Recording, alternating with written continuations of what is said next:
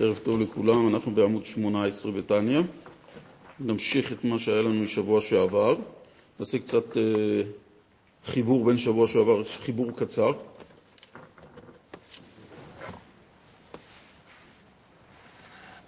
אה, בעל התניא מלמד אותנו את האופן הנכון של לימוד תורה. שלימוד תורה איננו דומה איננו דומה לשום לימוד אחר. עמוד שמונה עשרה. שאיננו דומה לשום לימוד אחר. למדנו ש... שנאמר בפתח אליהו בזוהר, שפתח אליהו ואמר, ריבון אלמין, אנטו עילת העילות, סיבת הסיבות, ואנטו חד, ולת מחשבה תפיסה בך כלל.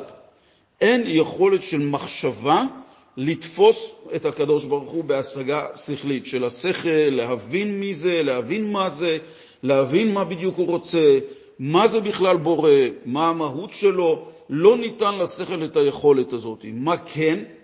אפשר לתפוס את הקדוש ברוך הוא רק באופן אחד, באופן של לימוד התורה שלו. זה הדבר היחיד שניתן דרכו להצליח להתאחד ולהידבק בקדוש ברוך הוא. הסברנו בשבוע שעבר למה דווקא בלימוד התורה, מכיוון שלימוד התורה זה חוכמתו של הבורא. הקדוש ברוך הוא הלביש את החוכמה שלו, התלבש, ירד, התאחד, הלביש אותה בתורה. בתורה כתוב מה? כתוב לנו הלכות, כתוב לנו סוגיות, כתוב לנו חמישה חומשי תורה, כתוב לנו נביאים. בזה שיש לנו ציור מציאותי של קריאת ים סוף, של אברהם אבינו, היצירות האלה, הן נובעות מצד התלבשות של הקדוש ברוך הוא במציאות של הטבע, שנבנו על פי התורה. למה? כי כתוב אורייתא וקודשא בריחו, כל אחד. זאת אומרת, שניהם זה דבר אחד. אבל גם כתוב מההמשך, הסתכל באורייתא וברא אלמה. זאת אומרת, ברגע שהקדוש ברוך הוא התלבש, נתן את עצמו, הוריד את עצמו לתוך התורה, שהכוונה היא את עצמו, בדרגות האלה מדובר על חוכמתו של הקדוש ברוך הוא, ואת רצונו, חוכמתו זה לימוד התורה, ורצונותיו זה המצוות, הוא הוריד אותם כאן לעולם, התלבש בנושא הזה של התורה, ועל פיה הוא בנה את העולם. זאת אומרת, שעל פי חוכמתו של הבורא שהוא הסתכל בתורה, על פי התוכנית התורנית, ככה העולם נברא על פי התוכנית שנקראת תורה. להבדיל אלף אלפי הבדלות, כל מהנדס בניין יודע שהוא צריך לבנות בניין או קבלן בהסתמך על התוכנית שעשו לו. הסתכל בסקיצה, הוא ברא בית, יצר בית, בנה בית. על דרך זה בתורה. עכשיו, שיהודי מגיע ולומד את רצונו של הקדוש ברוך הוא שמלובש בתורה, מתגלה פה דבר, נעשה פה איזשהו הליך מאוד מאוד מעניין, שאין אותו בשום דבר גשמי אחר. כשיהודי בא ולומד את הקדוש ברוך הוא, וכשאני אומר לומד את הקדוש ברוך הוא, את חוכמתו של הקדוש ברוך הוא, לומד אותו, יוצא מצב שאיך אדם לומד אותו? לומד אותו עם השכל. לומד את הדברים כמו שאנו אחר עכשיו.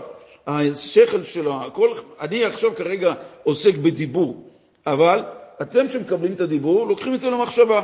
ברגע שלוקחים את זה במחשבה, שם קורה דבר מעניין, שאנחנו מתאחדים עם השכל של התורה, עם הקדוש ברוך הוא, אבל בי נמצא בתוך התורה, הקדוש ברוך הוא עצמו. אז יוצא מצב שבאותו הליך שאנחנו מתאחדים איתו, הוא גם מתאחד איתנו. זאת אומרת בלשון בעל התניא, שיש את השכל ויש את המושכל. השכל לומד את המושכל. עכשיו, השכל ברמה כזאת שהוא מתאחד לגמרי עם המושכל, אבל בניגוד לדברים גשמיים אחרים, בכיוון שהתורה, הקדוש ברוך הוא מלובש בתורה, אז כשאנחנו לומדים אותה, גם הקדוש ברוך הוא מתאחד איתנו. המושכל גם תופס אותנו. עכשיו, אני קצת רוצה להרחיב את הנקודה הזאת. יש רצון, מכיוון ש...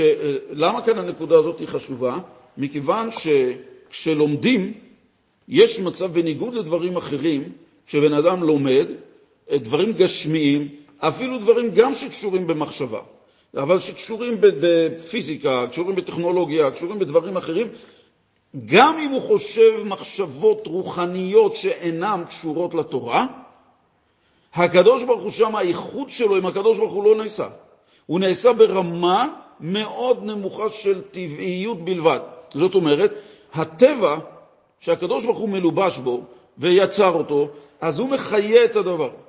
אז אם הוא מחיה את הדבר, אני רוצה להתאחד עם הדבר שמהווה, מחיה את הדבר עצמו. אני רוצה להתבונן במה שמחיה את השולחן. שולחן אני רואה, זה לא חוכמה. אבל למה שמחזיק אותו, מה שמהווה אותו, זה שם ההסתכלות שאני רוצה להגיע. אבל בניגוד לתורה, אני מתאחד עם משהו שהוא ברמה טבעית, קשור לחלק הזה שנקרא צומח ועכשיו הוא דומם.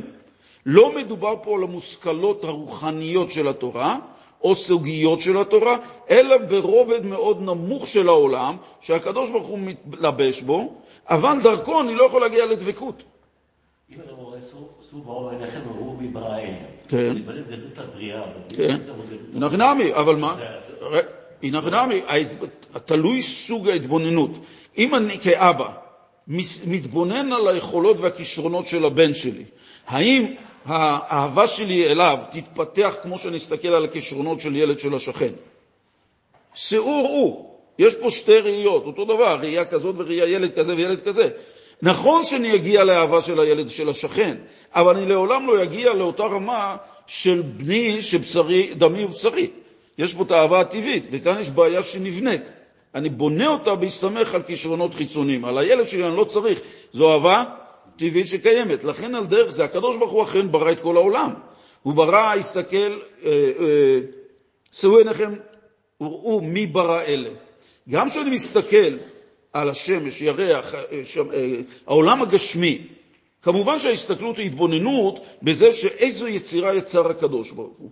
אבל היצירה הזאת היא דרגה נמוכה של הבריאה. או, יפה, שאלה טובה. הערה מאוד חשובה. אנחנו תכף נתייחס אליה. זאת אומרת, ההסתכלות של האדם על גדולת הבורא נובעת ממקום שהקדוש ברוך הוא יצר את העולם הגשמי ממקום נמוך. נמוך. אני לא רוצה להגיע אליו מהדרגות הנמוכות שלו. אני לא רוצה להידבק בו בדרגות הנמוכות שלו. כמובן, כמובן, כמובן. בוא ניקח אדם שגדל בעולם שללא תורה ומצוות. ומה אומרים לו? אומרים לו, תסתכל... רגע, נכון, זה הדרגה הראשונה, אבל אני מסתכל משהו מהעולם שלנו כרגע. ישנם אנשים שאנחנו יודעים שאינם שומרי תורה ומצוות. עכשיו, כשאומרים להם, תסתכלו על הבריאה. אי אפשר להתחיל איתם בסוגיה של הלכות שכנים, או שור שנגח את הפרה, או דבר שהוא יותר נעלה. מאיפה מתחילים איתם? מהרובד הנמוך, שלפי היכולת שלהם משם לנסות להכיר להם את הקדוש ברוך הוא. זאת אומרת, לא נתשמע, תסתכל על השמש. מי ברא אותה? הנה, תראה איך שהיא הולכת וזה. באיפה אני מתייחס אליו? אני מתייחס לרובד מאוד נמוך בבריאה שהקדוש ברוך הוא יצר. אבל כשאומרים לנו שחוכמתו ורצונו האינסופיים, בדרגתו הגבוהה ביותר שרצונו מלובש לא בשמש, אלא מלובש בתורה ובמצוותיה, ועל ידי הקיום, אומר הקדוש ברוך הוא, שם יש ולדבקה בו, שם יש את האיחוד המלא בין היהודי לבין הקדוש ברוך הוא. ושם הדבר הזה נעשה מכיוון שהחלק שמתאחד עם הקדוש ברוך הוא, זה החלק הנשמתי, עשר כוחות הנפש של הנשמה, שלגוי למשל אין אותה. אז לכן החיבור שלנו כשבאים ואומר לנו בעל התניא, על אופן, האופן הנכון של הגישה ללכת וללמוד תורה. כשאנחנו פותחים ספר ללימוד תורה, הוא איננו דומה בשום אופן לדבר אחר. מה שאמרתם לגבי הוא בשריך זה לא כך, שזה הכוונה היא שהאדם, כשהוא מסתכל על אופן ההתנהלות הגוף שלו, ומסתכל על הפנימיות שבו, ומסתכל על הכוחות הרוחניים שיש לו, ומסתכל על הכישרונות שניתנו לו, מתוך זה, כולל הבשר, שלא נתייחס, כי זה דבר אחרי, כולל הבשר של האדם, מתוך זה הוא יכול להגיע לסוג לימוד על הקדוש ברוך הוא, שכל מה שיש לי, יש גם בו, או יותר הפוך, מכל מה שיש בו, יש גם בי. ולכן מבשרי, מהדרגה של הבשר שלי, מגוף האדם, מההתנהלות שלי כאן בעולם, אני יכול דרכו גם לראות את האלוקים. זאת אומרת, להבין את דרכיו.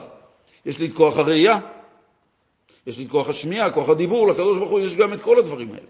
ומתוכם אני יכול לדעת שזה גם הקדוש ברוך הוא יש לו, אבל זה מהדרגה הנמוכה שנקרא מבשרי, מהבשר, מדרגה מאוד נמוכה שדה, אבל הציפייה שיש לקדוש ברוך הוא מאיתנו. נכון שבגיל שלוש מה מתחילים? מתחילים את הגילאים הקטנים, א' ב'. לאחר מכן עולים, עולים, עולים, בלימוד של מה? לימוד של הקדוש ברוך הוא.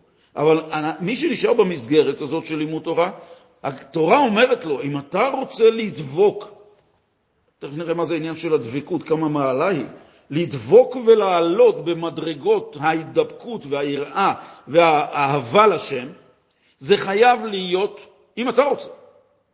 אתה צריך להבין שיש דרך אחת לעשות את זה. דביקות מקסימלית, איפה שהוא נמצא. איפה שהוא נמצא. ומה הוא נמצא שם? יש לו גם רצונות. אז מצד אחד אני לומד אותו, מצד שני יש לו רצונות, שאומר לי, תשמע, באת לפה, כתוב תניח תפילין. תניח תפילין, זה הרצון שלי. אז יהודי מקיים את הרצון. עכשיו אנחנו נראה בעצם העניין של התפיסה, כמה יש לו יותר עומק. מה זה תפיסה בפועל? למה זה בפועל? אפילו שזה דבר רוחני, אבל למה זה בפועל? האם אנחנו עכשיו במצב שכולנו יושבים כאן? האם לכולם יש כבר תפיסה של התורה? באיזה אופן אנחנו, אם יש מישהו שחושב או יודע, שכבר הוא מבחינת לימוד התורה, יש לו את העניין של תפיסה. לית מחשבה תפיסה, רק דרך הלימוד התורה הוא יכול להגיע לתפיסה. מה זה התפיסה? או, בדיוק. לכן, לכן, למרות מה שהזמנו שהייחוד שיש לו, ליהודי רק לימוד, דרך לימוד התורה, שם הוא מצליח להשיג, הכוונה לתפוס. מה הכוונה לתפוס? הרי אני לא תופס בפועל את המהות. אני מנסה סך הכל להגיע ללימוד המציאות של הקדוש ברוך הוא. לדעת שהוא קיים. את הרמה הזאת של להעלות את הרמה של כמה רמת ידיעה יכולה להיות לי במציאות הבורא, זה ככל שאני תופס אותו על ידי לימוד התורה. ומה הכוונה תופס? תופס זה לא עניין של מבין. לא כתוב לית מחשבה מבינה בך, לית מחשבה אוהבת בך, אלא מחשבה תפיסה, שזה עניין של לתפוס, זה הכוונה שאני מצליח לאחוז בידי בצורה ברורה. סליחה? גם הנתפס צריך לתת לך לתפוס. או, שאלה ש... גם הנתפס, גם הנתפס רוצה שתתפוס אותו, גם הוא רוצה להתאפס וגם הוא יכול להיות שהוא לא רוצה להתאפס. אבל כאן מדובר, שאתה אומר שגם הנתפס צריך לרצות להתאפס. נכון? נכון, בסדר. אבל כאן מדובר על מה? אבל מה מדובר? על רצון השם. מה זה רצון? יש לך רצון. מה הרצון שלך? נניח אתה רוצה לאכול. יש לך רצון. הרצון הזה לאיפה לוקח אותך? לאכול. מה הרצון של הקדוש ברוך הוא? שתניח תפילין. אז הרצון שלו לא יברח ממך. הרצון שלו מאוד רוצה שתתפוס אותו. ועל ידי זה שאתה תופס אותו, הוא גם נתפס בך. גם באוכל עשוי, אם אתה רוצה לאכול כדי להראות את השם, זה מעניין משהו אחר. זה לא, זה לא דווקא, אנחנו נראה איך שהחיבור שיש דווקא עם אכילה הוא מזון. אבל בעיקרון, הרצון של הקדוש ברוך הוא אומר, בוא, קח אותי. אני את נפשי נתתי לכם, את תורתי נתתי לכם. בוא תיקח אותי. הוא לא מנסה להביא למצב שלא תתפוס אותו. ההפך, הרצון מלובש בתוך מצווה. יש את המצווה, יש את המצווה של המצווה. כשאני תופס את רצונו, אני שלומד את התורה, את התפילין, זה יקרות תפילין. כן. לא תפסתי את מהותו כמובן. לא מהותו. אמרתי, הדגשתי. מהות הבורא, מהות הבורא, לא תופסים. אבל על המציאות... מה זה מציאות? או, או. יש רצון הבורא. מציאות זה רצון הבורא? לא, מציאות, נגשם את זה. כמה אני בטוח שהוא קיים. זה נקרא... רגע, רגע. פשוטו, אני דבוק ברצון. הוא רוצה שנניח תפילין, אני דבוק ברצון. נכון, כשאני מניח את התפילין, כשאני מניח תפילין, אני רוצה, כשאני מניח אותם, אני לא רוצה להגיד רק, להגיד במילים, אני מקיים עכשיו מצווה של רצון השם. אני רוצה לראות את זה בטוח, שאצלי התובנה הזאת היא תובנה שנתפסה בי, שמתוכה אני עובד. כי למה צריך לתפוס? מה כן, התחלתי את השאלה הזאת, מה זה העניין של לתפוס? אז שאלתי, האם אנחנו נמצאים כבר במצב של תפיסה? אוקיי? אז כן, אנחנו נמצאים במצב של תפיסה, שאנחנו תופסים את הקדוש ברוך הוא מבחינת המציאות. למה? האופן הנכון של התפיסה שאני תופס אותו ככה, או שאני תופס אותו ככה, בשניהם יש תפיסה. אבל רמת התפיסה היא תלויה באדם כמה הוא עושה את זה. איך אנחנו רואים את ההוכחה לכך? אם אני תופס את הדבר הזה רק מכאן, הדבר הזה לא נמצא שלי בשלמותו. ואז מה באופן, יש לי נניח פה עשרה אחוז. אז אני תופס את הקדוש ברוך הוא מבחינת התובנה שלי ב-עשרה אחוז מהבנת המציאות, מהשגת המציאות שלו. ככל שאני מתקדם בלימוד, בעבודה פנימית, אני יותר ויותר עולה עד שאני מגיע למצב הזה. מה המצב הזה? המצב הזה זה מה שיש לנו עכשיו בזה שאנחנו יושבים כאן. זאת אומרת, יושבים פה כולם אנשים שומרי תורה ומצוות, כולם חובשי כיפות, כולם לומדי תורה, כולם פועלים גם מצד לימוד התורה. היום לא נוכל להגיד לבן אדם, תשמע, אה, למה אתה לומד תורה? זה טבעי אצלי. מה זאת אומרת? אני לא יכול להיות מה? אני לא יכול במציאות אחרת בלי ללמוד. אני חייב לשמור שבת כי אני רוצה לשמור שבת. מה קרה? אני פועל. אין אצלי אבמינה, אני כבר לא נמצא במצב שנניח כאלה שיכול להיות להם אבמינה לא לשמור שבת. אז מה כאן העניין? העניין הוא שאנחנו נמצאים במצב של תפסנו את הדבר, והוא הפך להיות בשר מבשרנו. זאת אומרת, אנחנו פועלים מתוך אותו מקום שתפסנו, והתנועות נפש שלנו והעשייה הופכת להיות במצב שאצלנו זה דבר טבעי. אימצנו את ההשקפה הזאת, הפכנו אותה חלק מאיתנו, ואנחנו עכשיו פועלים מתוכה.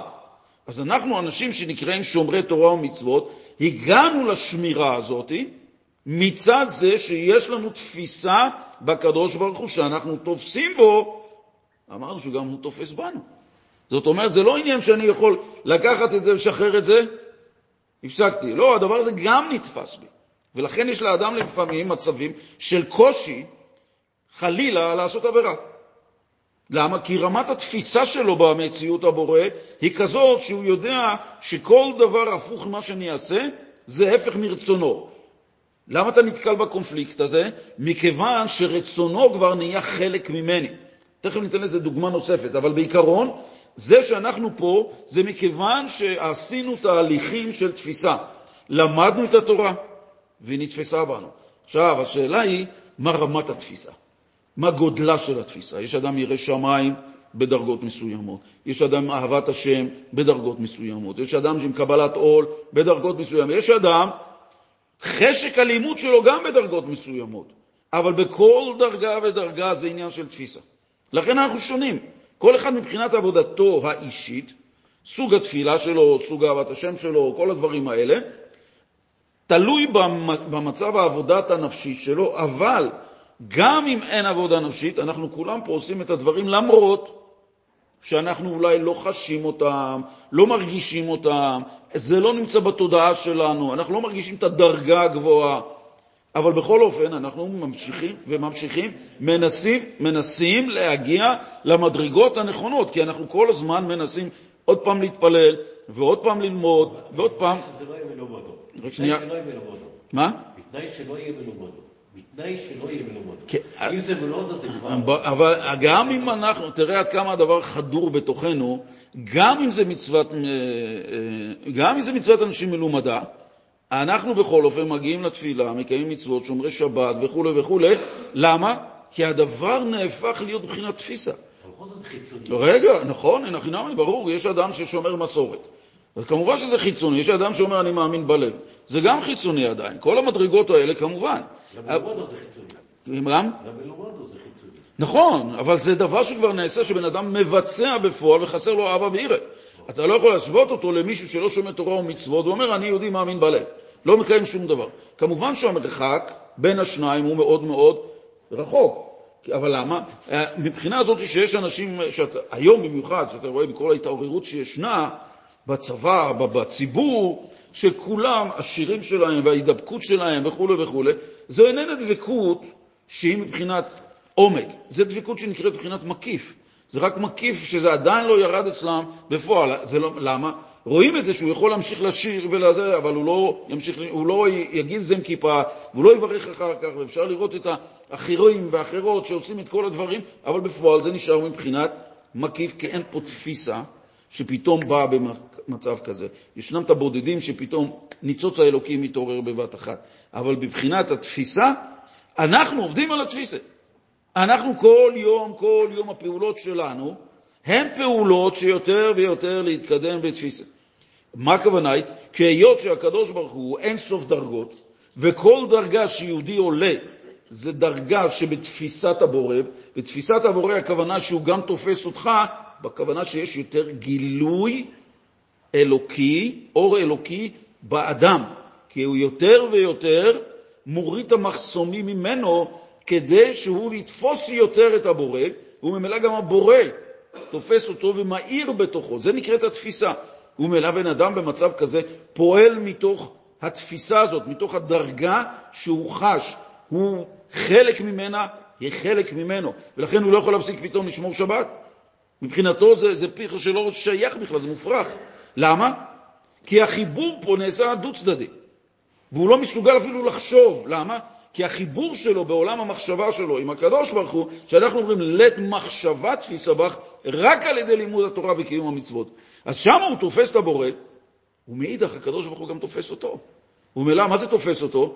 המחשבות השליליות שיכולות לבוא לו על הבורא לא עולות אפילו. מתי זה מתחיל? כשהתפיסה מתחילה להשתחרר. כשאדם מתחיל לאט לאט לשחרר את התפיסה, זה הולך גם דו צדדי. פעם מתרחק, אם תעזבני יום, מה עם העזבקה? זאת אומרת, הריחוק מתחיל משם. זה העניין של... אם אתה תפיסה, זה פשוט להרגיש את אור הבורא, את אור המציאות הבורא. זה נקרא תפיסה, להרגיש את הקדושה, את המציאות שלו, את הגשם. הרב, יש לי חליפה? זה נקרא תפיסה.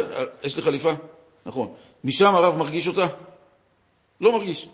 אם הרב יבוא ויצפוס לה ככה ביד, הוא ירגיש את הבד, הוא ירגיש את הדברים כאן, הוא יגיד לי, שמע, זה לא יותר ממאה שקל החליפה הזאת. מה זאת אומרת? כשהוא תופס, הוא כבר מבין. הוא כבר מבין שאת האיכות, את הרצון, אני רוצה כזה, זה טוב, זה דבר שטעמתי, זה טוב. זה נקרא שהוא התחיל לתפוס, זה עניין של תפיסה. פה השינוי הוא שהחליפה לא תופסת בו בכלל. אין פה דוד צדדי. הוא רק מבין את הדבר, לוקח אותו, נוגע בו, וזה הוא מרגיש אותו. אבל מה זה צריך כדי להיות בהרגשה, בתחושה, בהבנה? צריכה להיות תפיסה. יכול להיות... תובנה שהקדוש ברוך הוא ברא את העולם, בן אדם רק אומר את זה, אין בזה שום אחיזה פנימית. יש בזה מילים, שבן אדם מרגיש טוב עם המילים האלה, זה מספיק לו. הוא לא צריך מעבר לזה. אני בא להתפלל, אני מתפלל, זה מספיק לי. העניין הוא שמה? שיש פה מצב ללא חיבור בדרגת תפיסה. כי כדי לתפוס את הדבר, הרב צריך לקום משם, ללכת אליי, להגיע, ואם אני נמצא במקום רחוק, ואם זה בכלל לא אני, ואם וכו' וכו', כל הדברים האלה, שבן אדם עובד כל יום על הדברים כדי להגיע למקום שאני צריך לתפוס. וזו העבודה שלנו, ככל שבן אדם משקיע בתפיסה, אז הוא תופס גם את החלק הזה, ועוד חלק, ועוד חלק, ואחר כך בפנים וכו' וכו', עד שהדבר גורם לו לרצות חליפה כזאת בדיוק שגם הוא יגיש אותה. אבל החליפה לא מרגישה אותו. כן, זה אין פה דו צדדי פה. זה רק בלימוד התורה וקיום המצוות. עכשיו, יש כאן נקודה שהרבה שומעים עליה, אבל טוב אם נבהר אותה פעם אחת. היות שאנחנו מדברים שהתפיסה צריכה להיות במחשבה. אנחנו עדיין לא בשלב דיבור ומעשה כולם. מחשבה זה דרגה גבוהה. מה יש במחשבה? שבן אדם חושב על משהו, נניח סוגיה, נניח חידה, להבדיל. נניח כל דבר שהוא תהיה, היה באיזה מקום, ונגרם לו כיף, תענוג, יש לו מהמקום שהוא היה. מה, מהסוגיה שהוא למד, והצליח לפרק אותה, התענוג איפה? התענוג מורגש בשכל. התענוג מורגש בשכל. גדליה. גדליה. put it on, on mute. put it on mute. mute.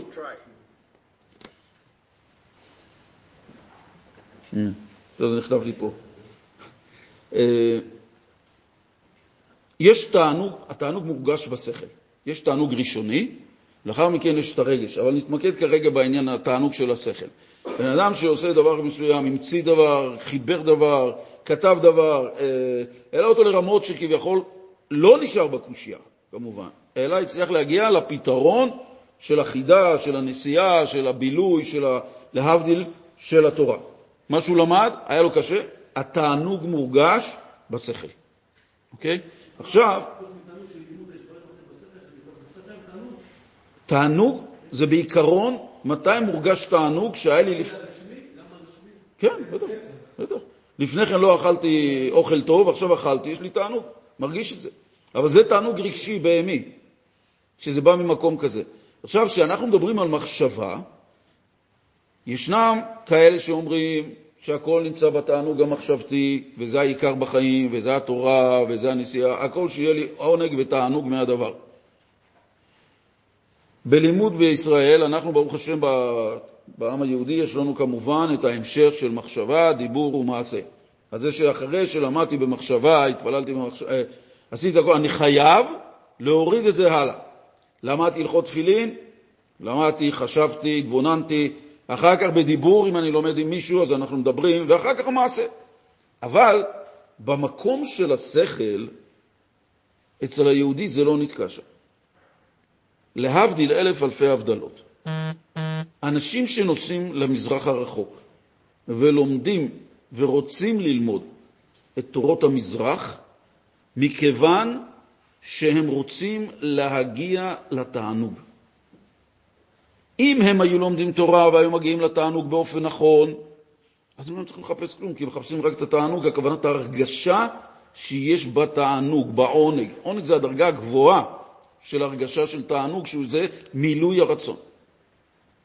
יוצא שאנשים עכשיו נוסעים למזרח שנים שנים, הולכים לכל מיני מקומות של נזירים, שתקנים, דממה של שבוע, ו... העניין הוא, זה לא נראה שם כאילו מה, אתה הולך, יושב שנה, שנתיים, במה לא מדבר, מה אתה עושה? אני יושב, משלב רגליים וחושב, עוצם עיניים וזהו.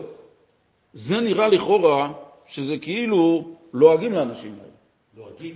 לועגים. לועגים, עם עין. למה? כי יכול, מה זה נראה?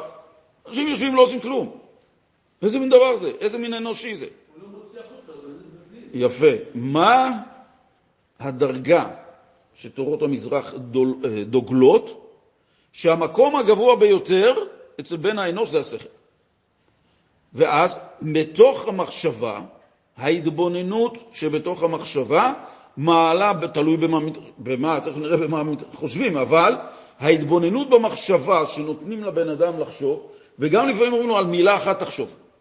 ואתה תתעמק במילה הזאת ותתעמק, יוצר מצב שבן אדם עולה בעולם המחשבה שלו לדרגות גבוהות, רוחניות, שבגללם נגרם לו עונג. כי למה? כי הם סוברים שהמקום הגבוה ביותר של בן אנוש זה השכל. ולכן נוצר מצב כזה שבן אדם חפש את העונג, והוא יושב מול איזה, איזה הודי, ואומר לו שלב רגליים ותעצום עיניים ותחשוב רק על זה. לא לדבר שבוע, או, או כאלה שלא מדברים בכלל, כל זה מה? כדי להישאר בעולם המחשבה. זה לקח מהיהדות. הדבר הזה נלקח מהיהדות. בטח? יש את הדלאי למה, הכי מפורסם מטיבט, מי ששמע את השם הזה, שהוא מורה רוחני לכל טיבט, לכל זה, ומספר את בחורה, שהיא הייתה אצלו במפגשים, והוא פגשה אותו גם אישית, והוא שאלה, הוא שאל אותה, מאיפה היא? אבל אני מישראל, אז את יהודייה, אני יהודייה, ולמה באת לפה? אמרת לה, באתי ללמוד את התורה שלך. היא מספרת שהוא הלך לספרייה שלו, סיפור בן ימינו, כן? הלך לספרייה שלו, והוא בא חזרה עם ספר התניא מתורגם, ואומר לה, אתם לא צריכים אותנו, אנחנו רק כאילו הבנים של היהדות. אז היא אומרת, אם הדלאי למה הגבוה הזה שמחזיק, שכולם מחזיקים ממנו מבחינת היכולות הרוחניות שלו לעלות כזה גבוה, והוא בא ונותן לספר תניא, ואומר לה שהאמת נמצאת בכלל אצלכם. שלח אותה חזרה, וסליחה, לפני, לפני שהוא חזר אותה, אמר, יש פה עוד אחד, אני רוצה שתכירי אותו. ולכן היא כל הזו אומרת, השטחן שלי היה הדלאי למה. התחתנו וברוך השם חזרו לארץ שומרי תורה ומצוות. אבל אלה שמכירים באמת, שלומדים גם את תורת ישראל, ומתעמקים בה, אז יכולים להבין שמה שהם נותנים בתורת המזרח זה רק ההתחלה, הסגנון, אבל יש פה חיסרון גדול. כי להם אומרים להתבונן במציאות של עבודה זרה, שיכולות רוחניות של עבודה זרה, וההתבוננות היא נעשית במקום התומעה. ולכן המקום הזה שם איננו גורם לעונג הרוחני הנדרש לנשמה היהודית. יש כאלה שנתפסים, יש כאלה שנשארים, יש כאלה שלא רוצים לעלות מעל זה, יש כאלה שמאמצים את זה וזהו. עד שלפעמים כמה, אגב, כמה בעלי תשובה יש היום בחב"ד מזה שהם היו במזרח ונכנסו לבית חב"ד. אלה שנוסעים, איך מכנים אותם? הם נוסעים לחפש את עצמם. פשוטו כמשמעו. כל עולם התיירות אומר ששליש מהמטיילים במזרח מכל העולם, שליש זה המון יהודים. למה? פה, מקומות אחרים, לא תראה חרדי שהולך למצוא את עצמו שמה, במזרח, ללשב באיזה מנזר וללמוד גמרא, או לנסות לראות משהו כזה. הוא לא זקוק, הוא לא צריך. אלה שהולכים לחפש, הכוון לחפש את עצמם, זה מכיוון שהנשמה האלוקית שבתוכם מרגישה את הריקנות, והריקנות זה הזעקה שלה, תחושת הריקנות שישנה, זה הזעקה של הנשמה. ובן אדם אומר, אני ריק, אני לא מרגיש, אני לא יודע, אני, זה לא אני, אני לא מוצא את עצמי. הם מטיילים, מטיילים, מטיילים, מטיילים. בסופו של דבר הוא נכנסים לבית חב"ד, מקבלים שיעור וזה, ופתאום יש כאלה שהם, בום, זה מה שחיפשתי. יש מלא סיפורים.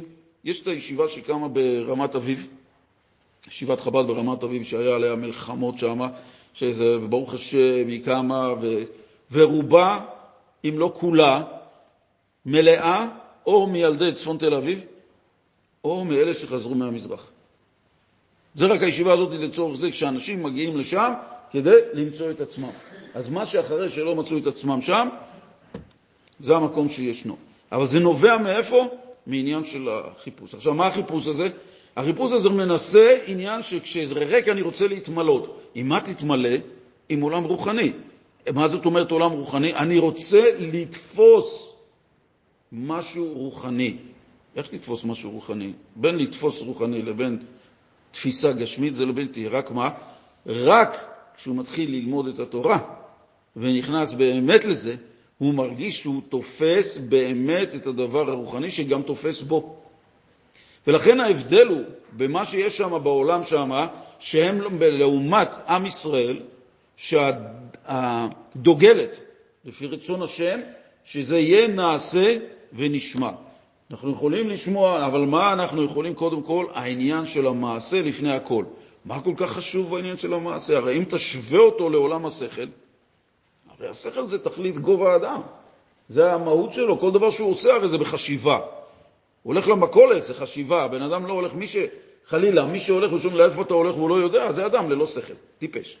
ככה זה מכונה. זה בן אדם שבעצם אין לו חשיבה. אבל כל אדם שהולך בנורמה, שואלים לאיפה אתה הולך, הוא יודע לאיפה הוא הולך. יודע מה שהוא עושה. אבל כאן העניין הוא שהעולם המעשה מבחינת הקדושה של התורה, העולם, קדושה של התורה, הדבר הנכון ביותר ברצון השם, המעשה הוא העיקר. זאת אומרת, ישנם שם בעולמות שם, בעולם המזרח שחושב שהדבר הגבוה זה באמת מה שמביא אותם. עולם השכל, תתבונן, תעלה, תעלה רוחנית, והם עולים, ברחפים. אבל אצלנו אין את הניתוק הזה של להתנתק מהעולם ולא להיות בעולם המעשה בכלל, ולעשות איזשהו אה, סוג של לימוד או סוג של התבוננות בדבר שאין לו המשכיות. אדם מתבונן, אין לו אחר כך דיבור, ואין לו אחר כך מעשה. אצלנו הדרישה היא לימוד, הוא הכי חשוב, הוא הכי מחבר, אבל יש לנו גם רצון. מי שיודע להתבונן באמת טוב, ומי שיודע לעשות את לימוד התורה בהתבוננות נכונה, הוא לא רוצה להמשיך את הדיבור והמעשה. כי למה? כי העולם המחשבה הוא גורם לסוג של תענוג, למה לי לצאת ממנו? אני צריך אחר כך לדבר, אני צריך אחר כך לעשות, זה מוציא אותי לגמרי מהמקום. אבל זה מה שהקדוש ברוך הוא רוצה, שאת מה שהבנת ותפסת, אני רוצה ועשו לי משכן ושכנתי בתוכם, שזה ירד כאן בעולם הזה. כל מה שהוא לא יצליח אם הוא לא אוכל, אני רוצה שיגיע למעשה. זאת אומרת, מה שדיבר על החיבור הזה, אם לא היה הכוונה שלו על דעת זה, אז הקדוש ברוך הוא לא רוצה להתאפס. אני צריך להוריד את זה למעשה. זה... מחשבה על דעת מעשה, ואז... הערה יפה, זה אלה שלומדים לצורך קרדום לחפור בו. אני לומד לא לשם החיבור, לא לשם הדבקות, לא למען רצון השם, אלא בעצם אני מנצל את הקדוש ברוך הוא לצורך עצמי לגדול בתורה, להיות כזה וכזה, להיות איזושהי דמות מכובדת, להיות איזשהו תלמיד חכם שיצביעו עליו. זאת אומרת, הוא בעצם לא מחפש פה את החיבור, והאמת היא שמי שלא לומד את זה לא יודע מצד באמת תמימות. לא שהוא יודע את הדבר ועושה ההפך, אלא הוא באמת חושב שעשו כל לימוד התורה שלי, נובע ומגיע וצריך להיות כדי לפאר את שמי. לכן נועדה התורה. והוא לא יודע משהו אחר, והוא לא מבין שבעצם יש פה פעולה אחרת, שאם אתה תיגש, בהמשך הרי בעל התניא מסביר את זה בפרק, שהגישה הנכונה ללימוד היא באופן, באופן כזה שאתה בכלל לא נמצא בלימוד. זאת אומרת, אתה לא משלב את האגו שלך בתוך הלימוד, כי בלי האגו אתה נעשה כלי הרבה יותר רוחני לקבל את התורה. התפיסה שלך בתורה ותפיסת התורה בך היא באופן כזה שאין את האגו. אבל ברגע שיש את השילוב של האגו, אני רוצה להיות כזה ואני לומד לשם ובשביל ושיגידו והשידוך, זאת אומרת שמה? נניח, אתה יודע מה, אתה לומד בשביל מה? שיגידו לך תלמיד חכם? אין בעיה. בוא נעשה לך פרסום גדול שאתה גאון. כולם יקבלו את זה בציבור החרדי, הנה, מה שקיבלת. האם אתה תמשיך ללמוד? או האם תהיה לך המשך סיבה ללמוד? או האם יהיה לך משהו כזה שאתה תרגיש שחסר לך כדי להמשיך ללמוד? הנה, הוא קיבל את הרצון שלו. הוא קיבל משהו עליו שאף. אז למה שימשיך? הרצון שלו התמלא. יכולים גאון יותר גדול. נכון, אבל להגיד שיגידו לו שאתה גאון היותר גדול. בסדר? בסופו של דבר, אם ניתן לו הרצון שבשבילו הוא עובד את השם, זה כמו שבן אדם אומר לו, תשמע, הוא אומר, אני רוצה לקבל מיליון דולר ואני אהיה בן אדם נורמלי. עכשיו בינתיים אני בלחץ, בלחץ, בלחץ. אני אומר לו, תשמע, אתה יודע מה, קח מיליון. בסדר? הבן אדם לא הופך להיות נורמלי. אדם כן יותר יכול להיות אפילו, יותר משוגע. אבל בעיקרון, כשיש לי השלמת הרצון שאליו אני שואף, אז השגתי את מה שאני רוצה. בלימוד התורה, שבן אדם לומד לשם שמיים, אז כשהוא מגיע לנו, אין לו את האגו שאומר לו, תשמע, קיבלת את מה שאתה רוצה. ההפך, בגלל שהוא לא מרגיש את האגו, הוא רוצה יותר ויותר ויותר לדבק בקדוש ברוך הוא, כי הוא בעצם אין לו את המחסום של האני שלי, של מה אני לומד תורה. יש? יש. אז זה, זה בעצם העניין של, ה, של התפיסה. רציתי לעשות הקדמה, אבל זה הלך... אבל מה? יש לו את המחסום שהוא נדבק. יש לו מה? המחסום שלו שהוא נדבק. נדבק? למה? כל הרצון שלו זה ילמד בקדוש ברוך הוא? תלוי למי. אז כשמגיע הקדוש ברוך הוא, לפי מה שזה אמרת עכשיו, אם אנחנו מדברים על אחד שלומד ללא אגו, אחד שלומד ללא האגו שלו, שלמען עצמו הוא לומד, אז ההידבקות שלו, אין כאן הידבקות שבעצם היא הידבקות של קדושה. זה לא הידבקות. הרי מאיפה בא, מאיפה בא הרצון של האגו? האגו מגיע מהצד של הנפש הבהמית שלנו. זה האגו. הנפש הבהמית זה האגו שלנו. אז אם אני לומד תורה, ומלמד ומלמד לצורך עצמי, אז את מי אני מלמד? את הנפש הבהמית. למה? כי ככל שאני מלמד, היא מרגישה את עצמה. הנפש האלוקית לא, היא בביטול. היא, אדם, היא, היא ללא אגו. הנשמה רוצה להידבק בקדוש ברוך הוא רק. אדם עם אגו שמרגיש את עצמו, או שמלמדים אותו להרגיש את עצמו, או מלמדים אותו שלשם הלימוד, כל המטרה היא בשביל שהוא ירגיש את עצמו, מכובד, זה הנפש הבהמית שרוצה להרגיש את זה. היא זו שמרגישה את האגו. היא בעצם האגו עצמו. ולכן כאשר הוא לומד, ולומד הרבה שנים, והוא מרגיש ככה, אז בעצם הוא בעצם רק פמפם וגידל והגדיל את הנפש הבהמית שאוהבת שכל מאוד. יש לו תענוג בהבנה שכלית. זה פן החשיבה הזאת, שנפש הבהמית אוהבת שכל. כולם מחנכים אותו שנפש הבהמית אוהבת תאוות גשמיות. פה, פה אני שומע שנפש הבהמית אוהבת שכל. נפש הבהמית, נפש הבהמית, הנפש הבהמית רוצה, הנפש הבהמית רוצה עכשיו מיליון דולר. זה נפש הבהמית? יפה. כמה תוכנית בן אדם צריך לעשות כדי להגיע לזה? תוכניות עסקיות, כלכלנים, בנקים, אשראים, בנייה של הפרויקט וכו' וכו' וכו'. מי עושה את כל זה? מי מבין בעולם הגשמי? רגע, הנפש הבהמית. לצורך ביצוע של פרויקט כזה, חייב להשתמש בשכל הגשמי, שמבין בגשמיות. אוקיי? זה הנפש הבהמית. עכשיו בוא נגיע שהוא מגיע לאיזשהו דבר בעייתי, יהיה איזשהו צומת מסוים בפרויקט שלו. עכשיו הוא צריך לשבור את הראש איך לפתור אותו. וכשהוא פותר אותו, מה קורה לו? הוא שמח. מי שמח כאן? הנפש האלוקית לא שמחה מדברים גשמיים, אלא אם כן הם מלובשים שזה מצ... שמחה של מצווה, או שזה עניין של דבר גשמי, ארבעת המינים, סוכה, ציצית, תפילין, שהם גשמיים, שהם בעצם המצווה. מזה הנפש האלוקית כן נהנית. אבל להיות נהנה מדברים גשמיים, אין לה את הכלים הנכונים, אין לה בכלל יכולת להבין מה זה גשמיות. היא לא מבינה כלום. מי כן מבין? זה הנפש הבהמית. ולכן הנפש הבהמית, כאשר משהו מסתדר לה, ומשהו שהיא מצליחה לפצח, יש לה תענוג גדול. גם, גם, היא אוהבת את הסוגיות שבגמרא. עד כדי כך. מה, לא ראית אף פעם זה, יצר הרע שמחופש לצדיק, לאדמו"ר. בגלל שיצר הרע, הוא מגיע כדי לתת לבן אדם שכבר אומר, אני יוצא ממצרים, אני לא רוצה יותר להיות במקום הזה. ואז מגיע בן אדם, במחשבות, היה שבוע שיחה עם מישהו, בא אליי עם הבעיה הזאת. הוא אומר לי, תשמע, אני נשברתי. הוא אומר, תשמע, אני קם בבוקר, אני רוצה, והיה לי עליות, והיה לי זה, והיה לי זה, ועשיתי, ועשיתי, ולמדתי, ואחר כך אני צריך להספיק לפה ולהספיק לשם. ונשברתי. אמרתי לו, אתה מבסוט מזה שלמדת הרבה? בטח. אז למה נשברת? לא יודע. אז אמרתי לו, תשמע, זה הנפש הבהמית, עשתה לך את התרגיל הזה. מה היא אמרה לך?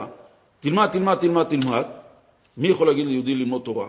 כל, בטח שזה הנפש האלוקית, בטח שזה היצר הטוב, תלמד, תלמד, תלמד. אז אם זה היצר הטוב, ואם זה הנפש האלוקית, אז איך אתה יכול להישבר מרצון, למעלה את רצון השם?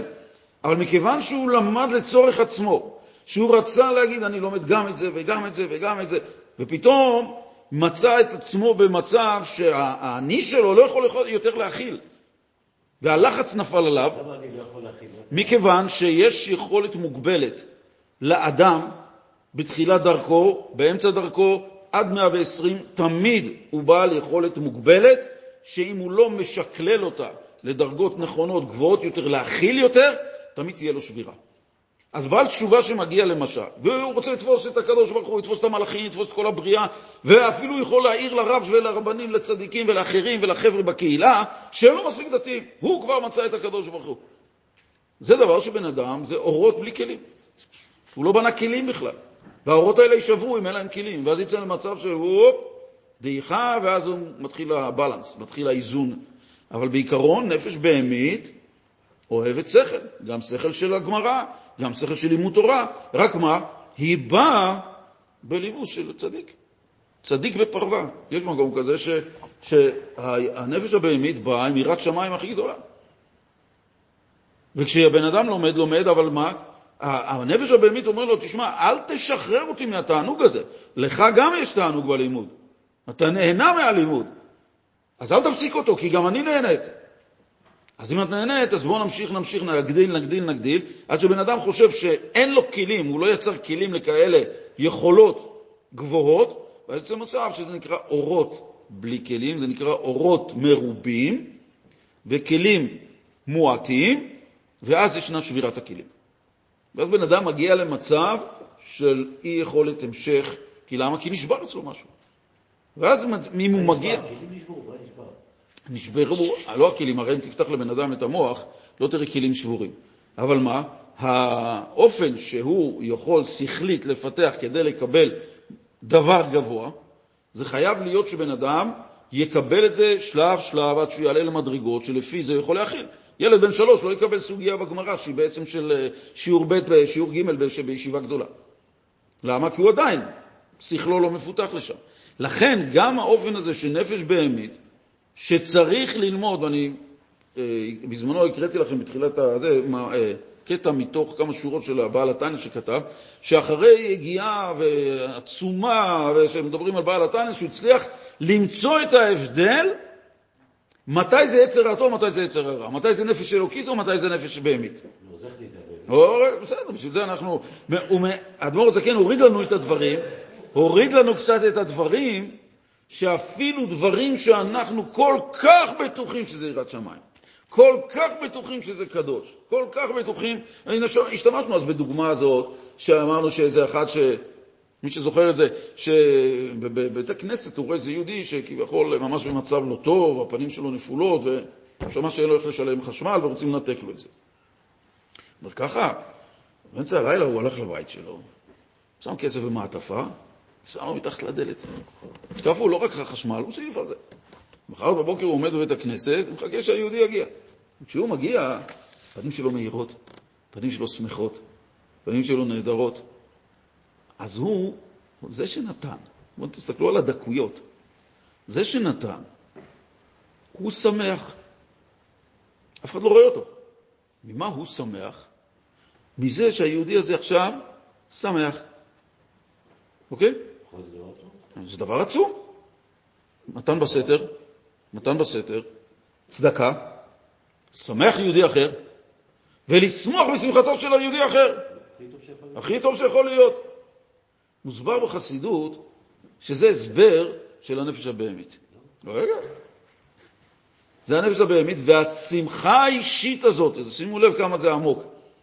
השמחה האישית הזאת שיש לו מזה שהיהודי הזה שמח, סוג השמחה הזאת מביא אותו לעצמות. למה? למה? כי מה כאן קורה? מה היהודי בעצם הגיע? אותו אדם שהגיע לדבר, הגיע להרגשה של שמחה אישית שלו. אוקיי? הוא חיפש את ההרגשה. מה הוא עשה? מצא את היהודי הזה בצרה, עשה את מה שעשה, והוא מרגיש נהדר מזה שעכשיו הבן אדם שמח, אבל אני מרגיש טוב מזה. מה זאת אומרת? למה עשית את זה? עשית את זה לנצל את אותו בן אדם, במרכאות, לנצל את מצבו, כדי שאתה תרגיש טוב מזה. עכשיו, מי זה מרגיש טוב מזה? הנפש הבהמית. למה זה דווקא נפש הבהמית? מה קורה לנפש בהמית? שברגע שנתת לה את מה שהיא חיפשה, נניח, ניקח את זה ממש מגושם כדי להבין את זה, נתת לה, בא לה עכשיו איזה ארטיק שוקולד חזק, והיא, ואתה אוכל את זה, ואתה אומרת, שמה, בירכתי, הכל טוב, בשם שמיים, הכל טוב, ואני נהנה בפנים. אז קודם כל דבר גשמי אמרנו שהנפש הבהמית רק מבינה. אז היא נהנית מזה. אבל מה קורה אחרי שהוא סיים את זה? הנפש הבהמית, אוקיי, היה את הרוגע של כמה זמן, של שעה, נהניתי מהגלידה, תודה רבה, סבתי, היא מגיעה עוד הפעם. היא מגיעה עוד הפעם, אבל היא לא תדרוש גלידה. היא תדרוש משהו יותר גבוה. היא תדרוש משהו שיגרום לעונג יותר גבוה, למלות רצון יותר גבוה. ועכשיו, ברגע שיש לה את זה, מה עשינו לה? ניפחנו אותה. נתנו לה את התאווה שהייתה לה.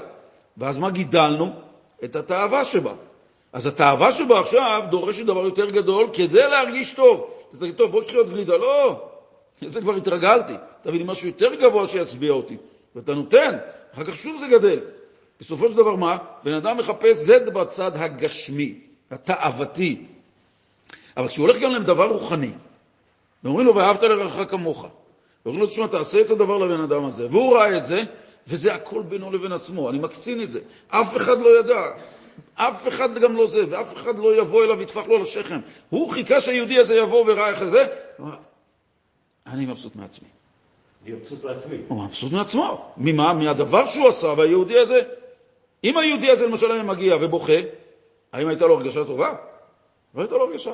למה? כי הוא לא הצליח לנצל אותו, להביא אותו למקום שממנה אני יכול לשמוח. עכשיו, מה קורה במצב הזה? למה נגיד שזה הנפש הבהמית ולא הנפש האלוקית? כי מצד הנפש האלוקית, הרי זה מובן מאליו. לכך נולדת, לכך אתה מיועד. שאתה עושה את רצון השם, ואהבת לרעך כמוך, וללכת לתת צדקה, הרי לכך נוצרת. מה, אני מתגאה מזה שאני הולך עכשיו להניח תפילין? הרי לכך נוצרת כיהודי, לקיים את רצון השם. ניקח את זה יותר עמוק. כשאני הולך לאכול ארוחת צהריים. כן, לא כל יום זוכה אדם מעשה כזה מעשה.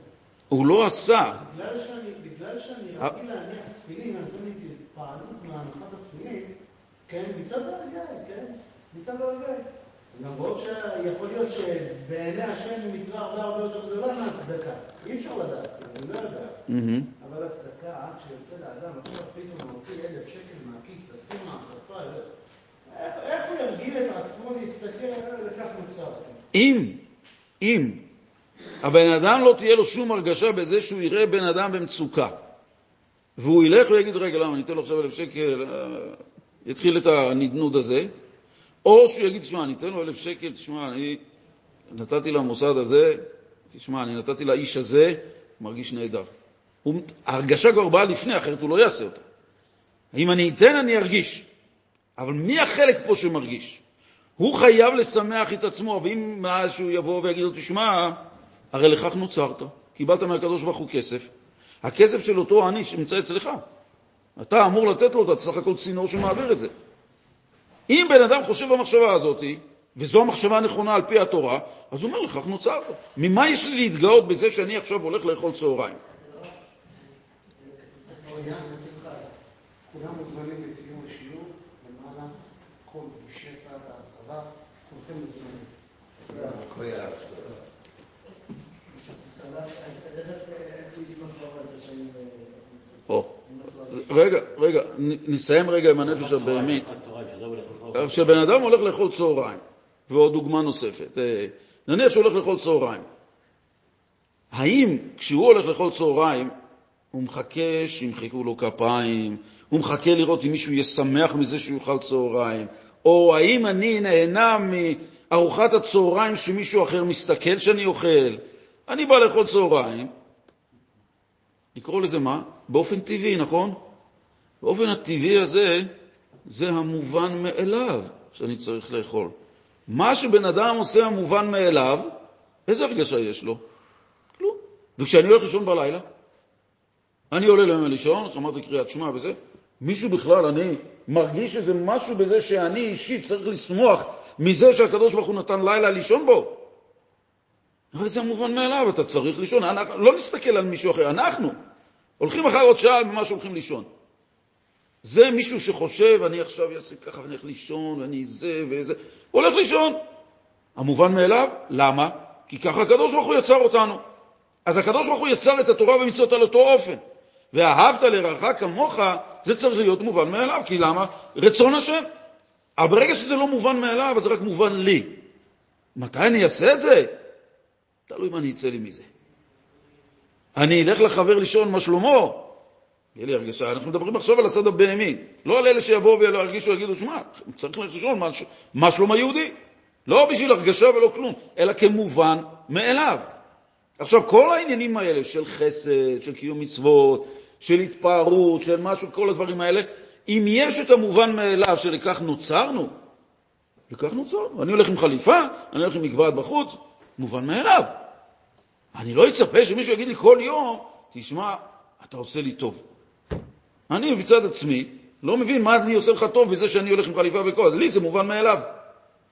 האדם השני, שנהנה ומנצל את קיום המצוות לצורך עצמי, גם לימוד, להביא את עצמי למקומות כאלה גבוהים, או להביא את עצמי להרגשה טובה, זאת הרגשה של הנפש הבהמית, שההרגשה הזאת היא מסתיימת, היא דורשת משהו אחר נוסף, ואין לי מה לתת לה, אז הריקנות שיש במקום הזה, זוהי ריקנות שמביאה לעצמות. אם מישהו זיהה את זה שעומד להגיע לכזה מקום, לא רוצה לעצור. לאיזה מקום? שעומד להכיל את הנפש שלנו. האדם צריך לדעת בגלל מה הוא עושה את זה. כל אחד יכול לדעת בגלל מה הוא עושה את הדבר, אבל לפחות כאן, שבן אדם לא יגיד, שמע, אני נצאתי מתן בסתר, אני עשיתי ככה וככה וככה, ואני מבסוט מזה, שאני זה שעשיתי את זה. רגע, ת, תנסה להלביש פה במשבצת הזאת, באמירה הזאת, איפה הקדוש ברוך הוא נכנס? אין. הקדוש ברוך הוא אמר, צריך לעזור? לא, אני לא עושה את זה, אני מרגיש בגלל הרגשה שלי, טוב לי עם זה שאני עוזר לשני, טוב לי עם זה שאני לומד, טוב לי עם זה שאני לוקח את התורה והמצוות ועושה מהם דבר כזה שאני מתגדל דרכם. טוב לי זה שאומרים, נשמע, יש לך מלא הספק, אתה כל הכבוד, אתה תהיה גדול הדור, טוב לי עם המילים האלה, טוב, אבל מי נהנה מהמילים האלה? הרי אם תגיד בגלל התורה ובגלל זה, הרי לכך נוצרת, למה נתתי לך אותה אם לא זה? ולמה נתתי אותה? לא בשביל שתגדל, לא בשביל קרדום. נתתי אותה למען לעשות רצונך בלבב שלם, לדבוק בקדוש ברוך הוא. כי זה המעלה שיש לנו בקיים ישראל, לכן ניתן לנו כל הדברים האלה. אחרת אם זה לא זה, אז השימוש שאנחנו לוקחים, אז זה דבר שהוא בעצם נלקח למקום אחר. לסיום, יש אחד המאמרים שהרבי הקודם מציין את זה בצורה הזאת. הוא אומר, יש יהודי שהוא אברך משי, גדל ונולד לתוך בית, זה. הוא עצמו, ברוך השם, תלמיד חכם, הבית שלו מתנהל בחינוך הכי טוב, הילדים שלו מעולים, האכילה, הכשרות שלו, הלימוד שלו, הכל, הכל, הכל, ברוך השם, הוא מרגיש שהוא במקום הנכון, מבחינת עבודת השם. ומה הוא מרגיש אבל? הוא מרגיש שהוא מסודר. הוא? מסודר. מבחינת זה אף אחד לא יכול להגיד לו, שמע, אתה לא בסדר, או מישהו ילחש עליו, הוא בסדר. והוא בסדר אומר, סיסו בני מאי, אני עמדתי במשימה. אומר את זה הרבי הקודם, קודם כל, מה אתה מתגאה במובן מאליו? הרי לכך נוצרת. לכך נוצרת שאתה תתפלל שלוש פעמים ביום, אתה תניח תפילין, ואתה תלמד, ואתה תחנך את הילדים שלך לתורה, ואתה תשמור כשרות כמו שצריך, והבית שלך יהיה על טהרת הקודש. בשביל זה נוצרת. כל דבר אחר שתגיד שזה לא בגלל זה, אז אתה עושה את זה בשביל עצמך. כל דבר שתגיד שזה, אני עושה פה דבר שלא הייתי אמור לעשות, ובכל זאת אני עושה אותו, זה דבר שמנתק אותך מהקדוש ברוך הוא, מחבר אותך לאיפה, יותר לנפש הבהמית. כי לשם, אתה אומר, שמה, שם יש את ההרגשה. שם יש לי מהדברים הגשמיים, מה שאני עושה, אני מרגיש את הטוב שבדבר. והאדם מחפש את הטוב שבדבר, מחפש את ההרגשה שתהיה. לכן צורת לימוד כזאת, אין בה תפיסה, אין בה ייחוד עם הבורא, וכל שכן אין בה דבקות עם הבורא. יש כאן דבר שבעצם הוא והנפש הבהמית נדבקים בצורה הטובה ביותר. לכן האופן הזה שמבינים, אופן הגישה ללימוד, כשמגיעים ואומרים, אני לומד את חוכמתו, אני לומד את זה, אני בכלל לא שם. לא אני הלומד, אני מסתכל על הנושא, על הסוגיה, אני מסתכל על הבורא, אני מסתכל על זה שהוא נתן את זה. אני חושב במחשבה שלי להגיע למקומות גבוהים יותר. הנפש הבהמית שם משתוללת, אבל יש תענוג ליהודי בצורה הזאת מאי הרגשת האגו, וממילא מחיבור נכון ואמיתי עם כוחות הנפש של הנפש האלוקית שלו. עד כאן להיום. תראו טובות ויום אני רח נצר.